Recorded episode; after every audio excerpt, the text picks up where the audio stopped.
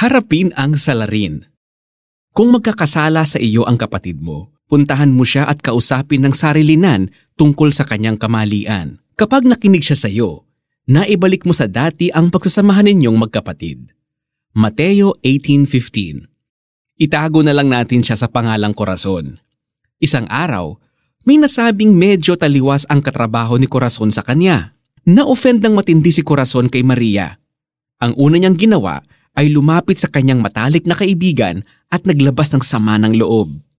Hindi naman daw ito paninirang puri, nagsasabi lang ng totoo.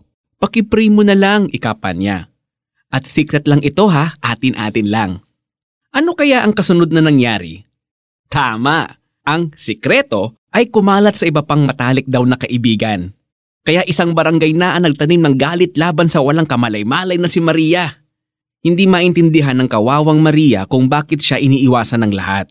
Para kay Corazon, mas madali ang umiwas at maging plastic. Kaysa harapin ang itunuturing niyang salarin, mas mabuting siraan na lang niya ito ng patalikod.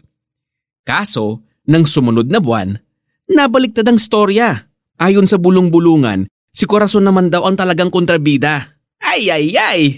Narealize tuloy ni Corazon na masakit pala kung siya naman ang tinuturing na salarin. Nangyari na ba sa iyo ito? Naging Maria o Corazon ka na ba? Aray ko po.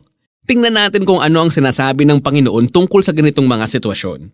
Sabi sa Mateo 18.15, Kung magkasala sa iyo ang kapatid mo, puntahan mo siya at kausapin ng sarilinan tungkol sa kanyang kamalian. Kapag nakinig siya sa iyo, naibalik mo sa dati ang pagsasamahan ninyong magkapatid. Nako, ang kailangan pala ay kausapin ng sarilinan ang inaakala mong salarin o nagkasala sa iyo. Pero mas mainam na palipasin muna ang galit ng mag-isa. Magmuni-muni, mag-pray, makinig ng mga worship music. Hindi ba minsan tayo rin ay nakaka-offend ng iba nang di natin sinasadya? Pag mas panatag na ang loob, kausapin ang naka-offend sa iyo. Nang sarilinan, nang may tunay na concern sa kanya. Speak the truth in love, ika nga. Mahirap tong gawin pero with God's grace, we will be able to do the right thing. Let's pray.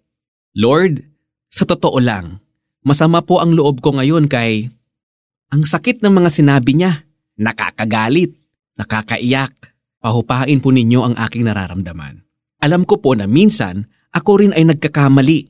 Salamat sa una na kayong nagpatawad sa akin kaya pinapatawad ko na rin siya. Palawakin niyo ang aking pangunawa. Baka may pinagdadaanan lang siya. I want your peace, Lord, bago ko siya kausapin. Ibalik po ninyo ang dati naming samahan. Sa ngalan ni Jesus, Amen. Para sa ating application, kung hindi pa panatag ang iyong puso, isulat ang lahat ng iyong saloobin, lahat ng galit at sama ng loob. Ilabas mo na. Pagkatapos ay punitin at itapon ito.